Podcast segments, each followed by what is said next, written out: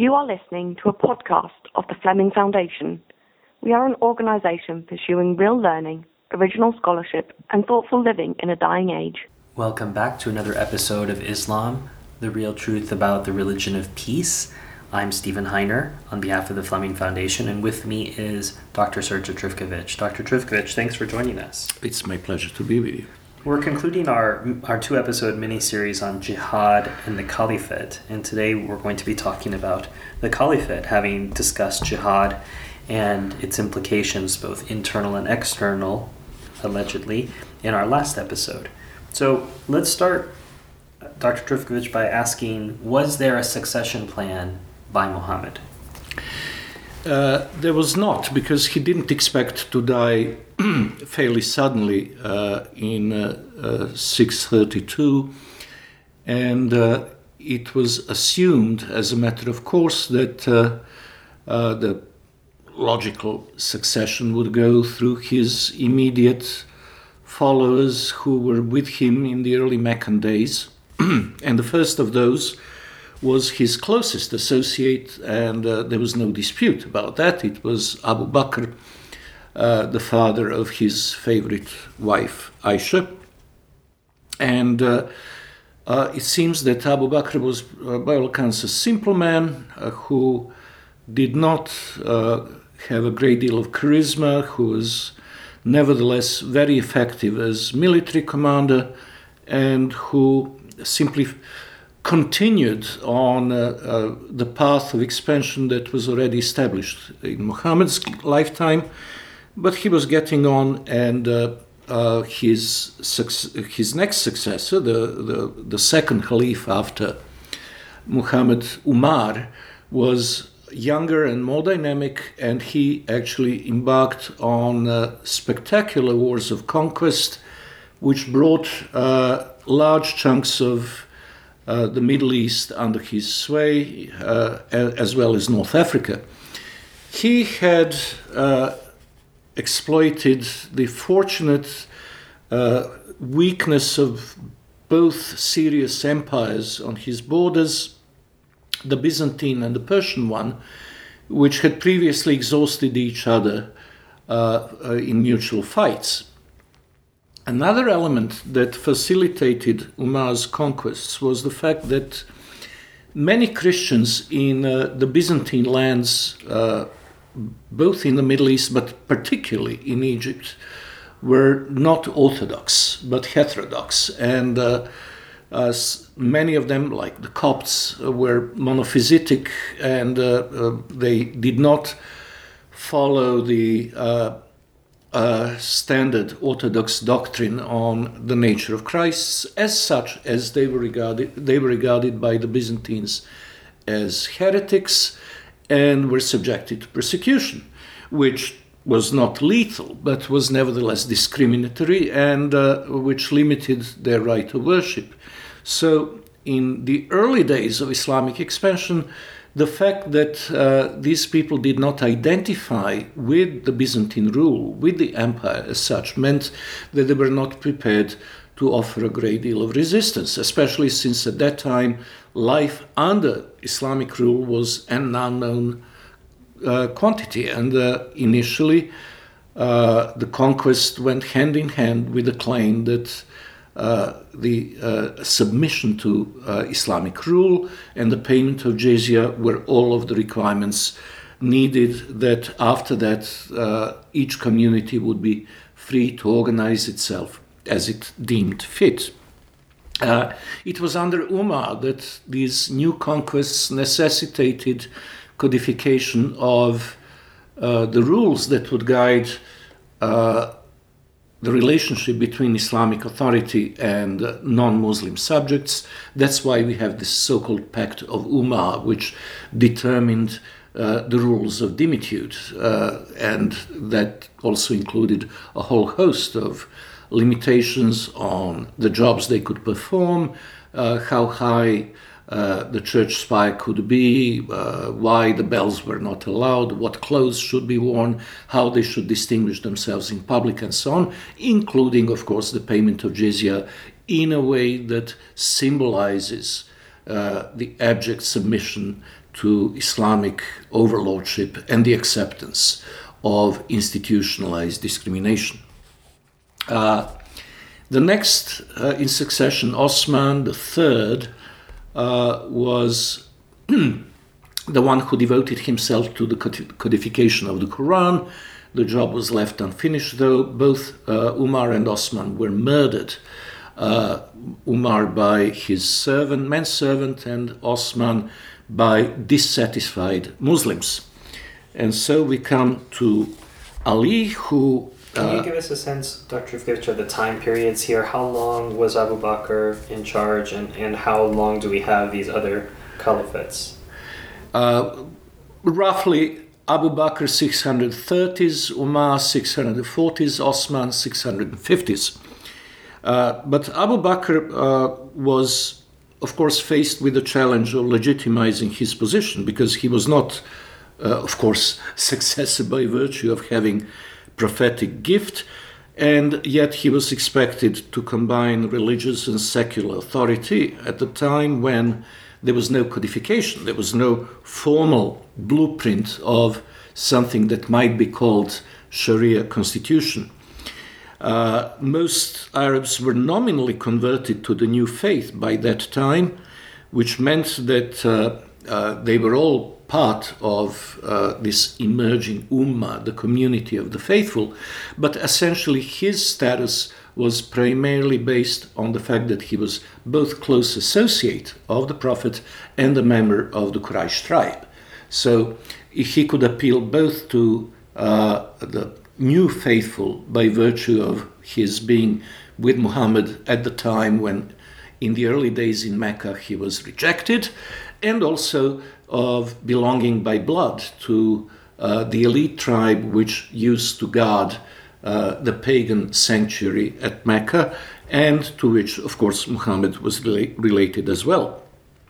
Uh, the, at the time of Umar's death, uh, and uh, he was killed in 644, uh, we had the entire Middle East under Muslim rule and uh, uh, it was an expansion which was initially based on a string of garrisons which uh, acted as both basis for further forays and as uh, administrative uh, control points from which the primary task was to, to collect taxes. As far as uh, other forms of administration were concerned, very often they were subcontracted to the conquered and yet uh, subservient Christians, in particular the Greeks in Syria and, of course, Copts in Egypt. What, when we're talking about the time of Ali, how long does he rule and, and what happens afterwards? Ali was Muhammad's son in law and uh, cousin, and he was the last of the four rightly guided caliphs which is still looked upon many Muslims as the golden age of Islam. Uh, the period when between when their rulers were getting murdered. That's, and uh, uh, he, uh, he, wanted to move his capital to Damascus, but he could never establish his full authority because he was suspected of uh, instigating uh, Uthman's or Osman's murder, uh, his predecessor, the third caliph. And two of uh, the leaders of this discontent were uh, the scions of, of the Quraysh tribe, Talha and Al Zubayr. And with the support of the most influential of Muhammad's widows, Aisha, they rebelled against Ali. The resulting Battle of the Camel saw 10,000 Muslims slaughtered. Ali and his troops won, but soon they faced another contender, Muawiyah, who was the powerful and scheming governor of Syria, and who accused him, as did Aisha, of complicity in the assassination of, uh, uh, of Uthman. Uh, the final battle was in 661 and uh, Ali was eventually killed by one of his disillusioned former supporters as uh, they went into hiding. Now we come to the split between the Shia and uh, the Sunnis because Ali's eldest son and Muhammad's grandson, Hassan, was uh, seen by many Muslims as the rightful heir to the caliphate.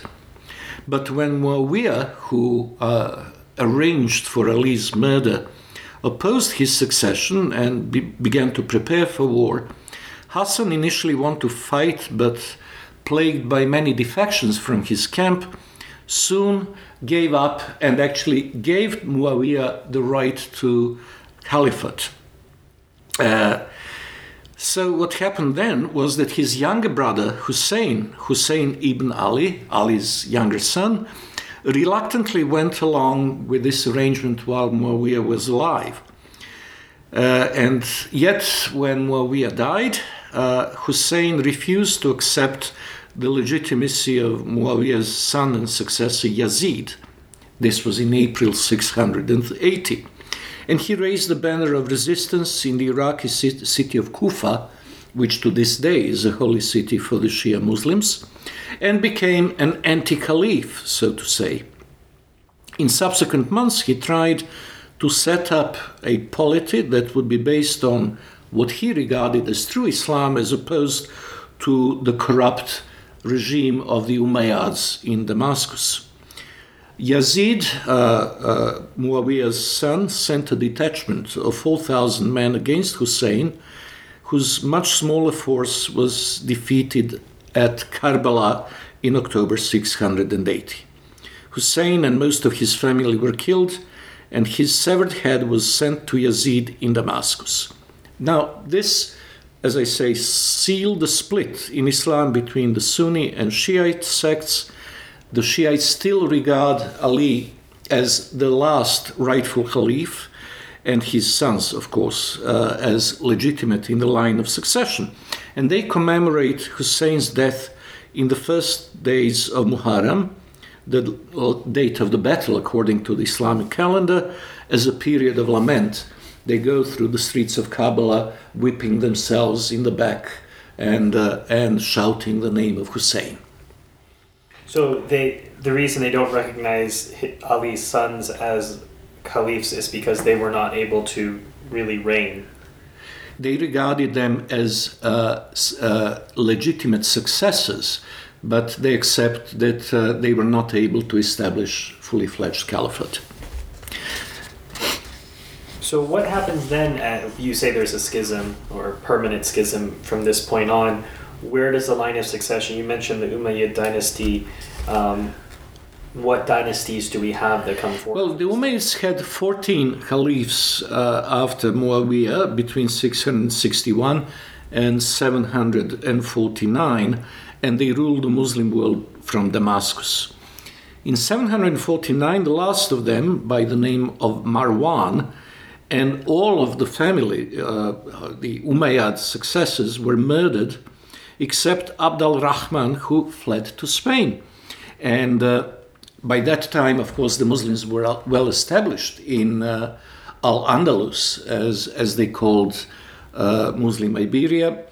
And uh, Abd al Rahman was accepted as legitimate leader there.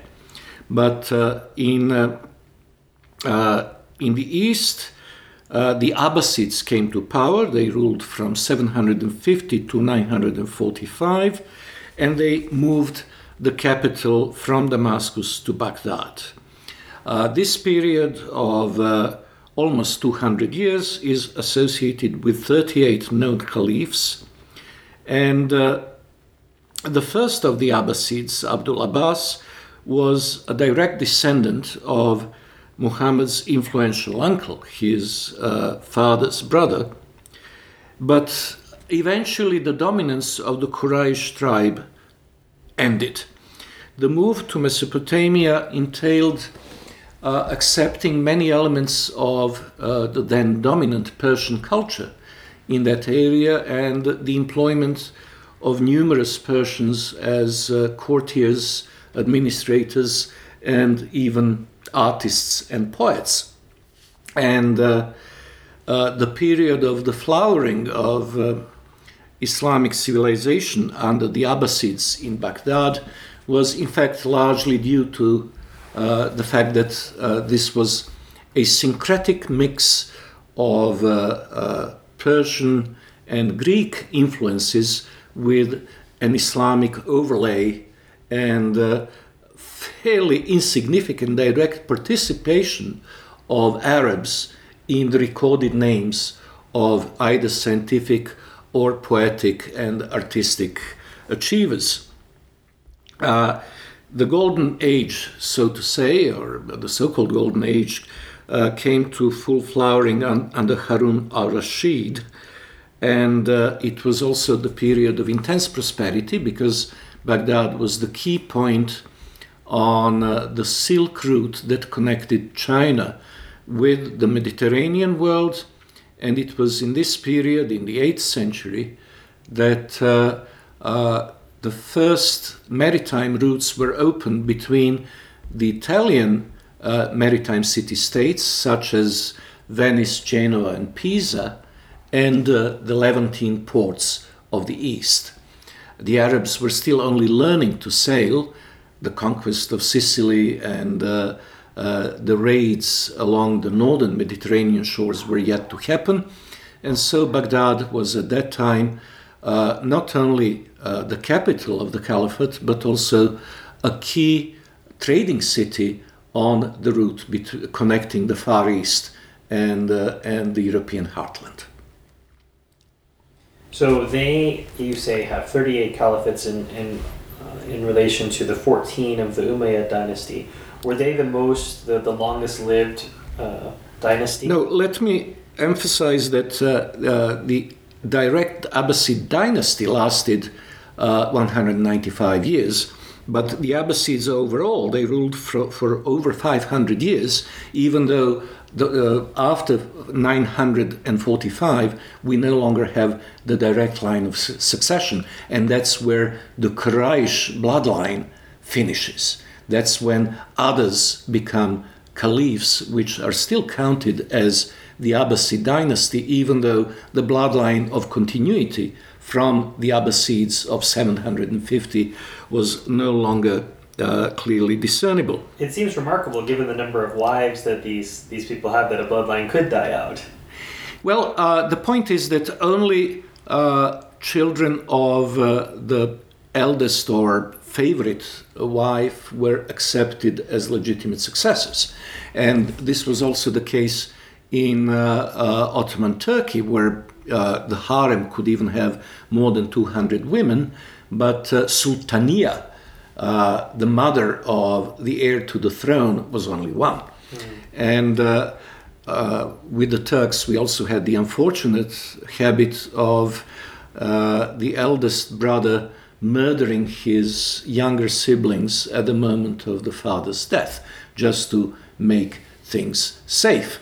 Likewise, for instance, during the Battle of Kosovo in 1389, uh, where the Serbs actually fought the Turks to a draw, but the battle entailed losses which the Serbs could not replenish, and for the Turks it simply meant bringing another contingent from Asia Minor.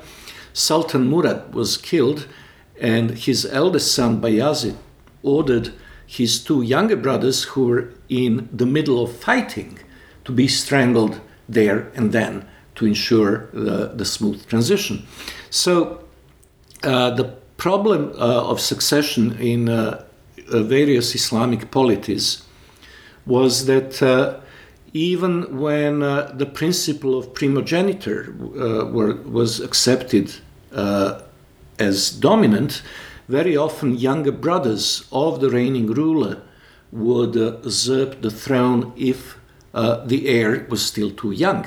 And the reflection of that is to be found in some of the Arab monarchies today, where, for instance, in Jordan, you had a younger brother of King Hussein succeeding the throne rather than son. Hmm. So, as you say, the direct uh, descend, the direct uh, line of succession for the Abbasids ends in 945. What happens then? Well, uh, Baghdad went into uh, slow decline, which became precipitous with the Mongol invasion in the 13th century. And uh, after the slaughter and destruction which they inflicted on the city, even though they soon withdrew, uh, it never recovered its former glory. Uh, however, in uh, economic terms, also the uh, focus of the Islamic world was gradually moving westwards uh, to North Africa or Egypt uh, in the middle, in the heartland of, of the empire, and also to uh, today's Spain, to Al Andalus, where it was in the 10th and the early 11th century that we see uh, again a sort of idiosyncratic uh, culture developing with strong Jewish and Catholic influences with the Islamic layer over uh, reaching them, and it was at the time of the Caliphate of Cordoba that uh, we have this again golden age of Islamic Spain, which was materially rich society, which was also somewhat more tolerant than most Islamic societies had been to non-Islam through the ages, and which, however, soon thereafter was extinguished by the hardliners from North Africa from today's Morocco, coming over to continue the Gazat, the, uh, to, try, to try and counter the Reconquista, which the Spanish Christians were waging from the north, from the foothills of the Pyrenees towards the Mediterranean. So you said that's 500 years altogether, so as you say, that gets us to the 13th century. How do we get from there to the Ottomans? Uh, well, the important episode uh, were the Crusades, and it was during the Crusades that uh, the focal point of resistance to Christendom moves from Baghdad to Cairo. And uh, uh the important name in this context is a Kurdish uh, warrior by uh, the name of Saladin, who, after the disastrous First Crusade, uh, for which the Muslims were ill prepared and which allowed the Christians to conquer Jerusalem and to establish a foothold in the Levant, uh, successfully countered them. And uh, even though uh, they perceived each other as mortal enemies, there were also periods of what might be termed peaceful coexistence, and also periods when uh, uh, in particular, Richard de Lionheart and Saladin displayed a degree of grudging respect for each other, which uh, had elements of uh, medieval chivalry to it. However, there were also episodes of, uh, of extreme cruelty. For instance, uh, both the Christian conquest of Jerusalem and uh, the Muslim reconquest of Acre were accompanied by, by veritable bloodbaths. However, overall, uh, the current narrative on the Crusades as an aggressive attempt by European Christians to expand into the Muslim world is fundamentally flawed because uh, it was the time when uh, uh, the Christian world still perceived itself as res publica Christiana, as uh, uh, not uh, a community divided by language or uh, by dynastic allegiance, but still fundamentally united by faith. And to them, the fact that the Holy Land was conquered by the Muslims in the 17th century simply meant that reconquest was in order, even though half a millennium later or 400 years later, but that nevertheless this was simply an attempt to put a wrong right. Now, of course, there was also an element of avarice and greed, there was also an element of adventurism, but uh, overall, uh, especially in the First Crusade, the level of uh, heartfelt passion and uh, of genuine religious enthusiasm meant that uh, uh, thousands of Europeans, not only desperate peasants and serfs who were promised release from their feudal obligations, but also uh, rich and comfortable sons of aristocratic families uh, embarked on, on, on uh, the crusade because they genuinely believed that it was their duty to liberate uh, Jerusalem, the tomb of Christ, and to open up the holy places to Christian pilgrimage. Uh, the initial problem was that uh, the Seljuks, the Turkish predecessors of the Ottomans, uh, cut off access to the Holy Land for pilgrims traveling through Constantinople and across Asia Minor. Uh, ultimately, the Crusades, and sadly enough, uh, degenerated into uh, plunder of Christian cities, of Zara in 1203 and Constantinople itself in 1204. Because uh, while preparing for the Fourth Crusade, uh, Western kings and knights expected to collect much more money than they had at their disposal, so the Venetians, and they all came to Venice to be transported by sea to the Holy Land, the Venetians, seeing thousands of well armed men without enough money, decided to uh, exact their payment in the form of first the conquest of the, uh, the city of Zara on the eastern Adriatic, which had been taken away from Venice by the Hungarians, and then by diverting the whole expedition through the Sea of Marmara to Constantinople, where they actually conquered the city in 1204 in an act of destructive plunder that had no uh, prior equivalent in the Christian world.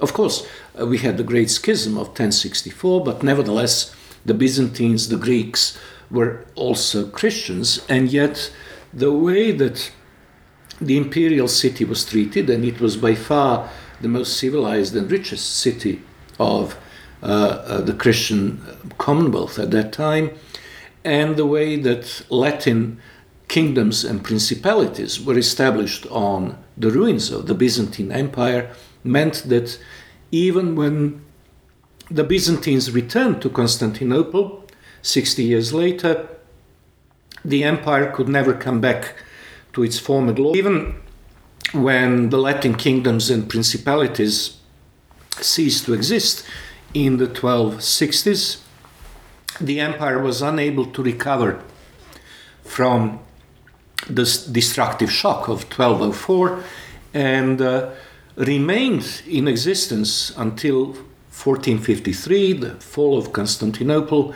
but the defense of Europe was fundamentally weakened because the Fourth Crusade actually undermined the pillar of resistance to the Turks on their path to the Balkan Peninsula and later on the heart of Europe, the Pannonian Plain.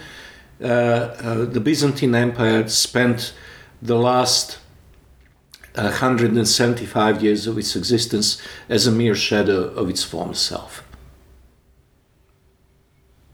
Well, and then of course we get to the conquest of, of that city uh, uh, finally, and and the the long from that period on, as you say, the successors of the Seljuk Turks were the Ottomans.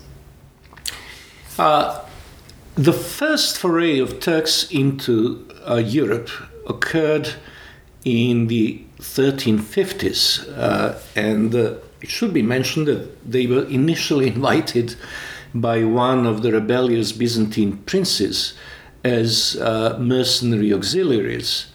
And uh, this is ironic because also the first foray of uh, Saracens into Iberia in uh, 708, 709, that is to say, even before the uh, war of conquest of, uh, of Spain, occurred also at the invitation of uh, uh, a Christian bishop, no less, who was unhappy with the then Visigothic ruler of Spain.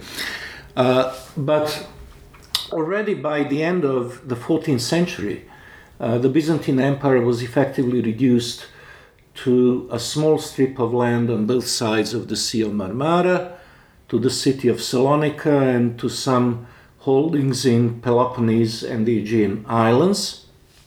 And uh, a major factor in the decline of Byzantium was uh, uh, the influence of uh, Venice. The Serenissima, the Venetian Republic, wanted to uh, completely dominate the Eastern Mediterranean, all of the key trade routes, and the privileged position that they had traditionally enjoyed in Constantinople, where they were exempt from taxes and from import duties, uh, uh, was reinforced by the fact that the Byzantines, in the final stages of their existence, did not have either a navy or a merchant fleet of any significance.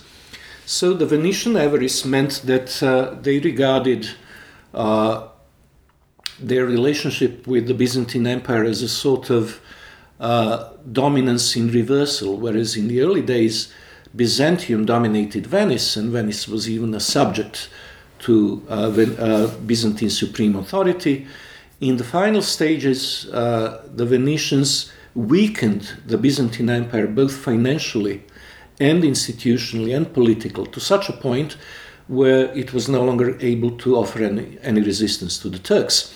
The final gasp was uh, the Council of Florence, where uh, the last Byzantine emperor, Constantine Dragash, uh, was uh, forced to accept the union uh, whereby the Eastern Greek Orthodox Church would accept the supreme authority of the Roman Pope in exchange for Western help. Now, this arrangement was effectively annulled by the people of uh, uh, Byzantium, or rather the uh, Greek Orthodox people who regarded it as abhorrent. But at the same time, uh, the last emperor did not obtain any meaningful help from the West. In fact, the only contingent that came to his assistance was from Genoa, and it numbered just a few thousand people. Uh, he was left alone uh, to his uh, destiny, which entailed dying uh, a martyr's death on Tuesday, 29th of May, 1453. Again, it was a Christian act of betrayal that facilitated the fall of Constantinople.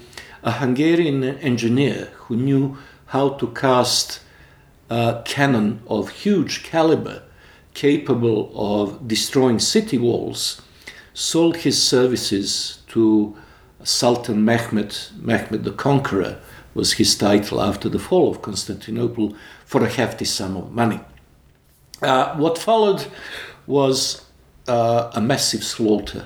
Uh, it lasted three days, after which the Sultan decided that enough was enough many Greek survivors were sold into slavery. Some were left at large and actually used to uh, were left to rebuild the city, which at that time was effectively depopulated, and uh, of course it was now meant to become the capital of the empire. Uh, even though he destroyed the remnants of the Eastern Roman Empire, uh, Mehmed uh, wanted to take its mantle and its tradition. And in geopolitical terms, indeed, uh, he did inherit an imperial concept, the one that uh, was later to translate into the conquest of Rhodes and Cyprus, the attempted conquest of Malta, and the projection of Ottoman sea power throughout the Mediterranean area also a very ambitious project of conquest uh, of, of Europe itself, which proceeded under Suleiman the Magnificent in uh, uh, the first half of the 16th century, when uh, uh, Bulgaria, Serbia, having been extinguished in the 15th century, it, it, it uh, Hungary's turn came in 1526 with the Battle of Mohacs when the king and the flower of Hungarian nobility were all killed, and the first siege of Vienna in 1529. So, within uh, 80 years of the fall of Constantinople, the Turks were already at the gates of Vienna and controlling most of the Danube Valley and most of the Pannonian Plain. Effectively, they had become a European power. Well, with that unfortunate end to the episode, Dr. Trifkovic will will finish up here, and in our next episode, we'll continue discussing this history and uh, do a deeper dive into the Crusades, which you alluded to in this episode. Thanks for your time. Thank you. Thank you for listening to a podcast of the Fleming Foundation. All rights are reserved. These podcasts are made possible by our paid members who ensure that our hosts and writers can contribute regularly, not on a volunteer basis. If you have any questions about anything you heard on today's episode, or if you wish to acquire rebroadcast rights, please email podcasts at fleming.foundation. Until next time, on behalf of all of us here at the Foundation, make the most of a dark age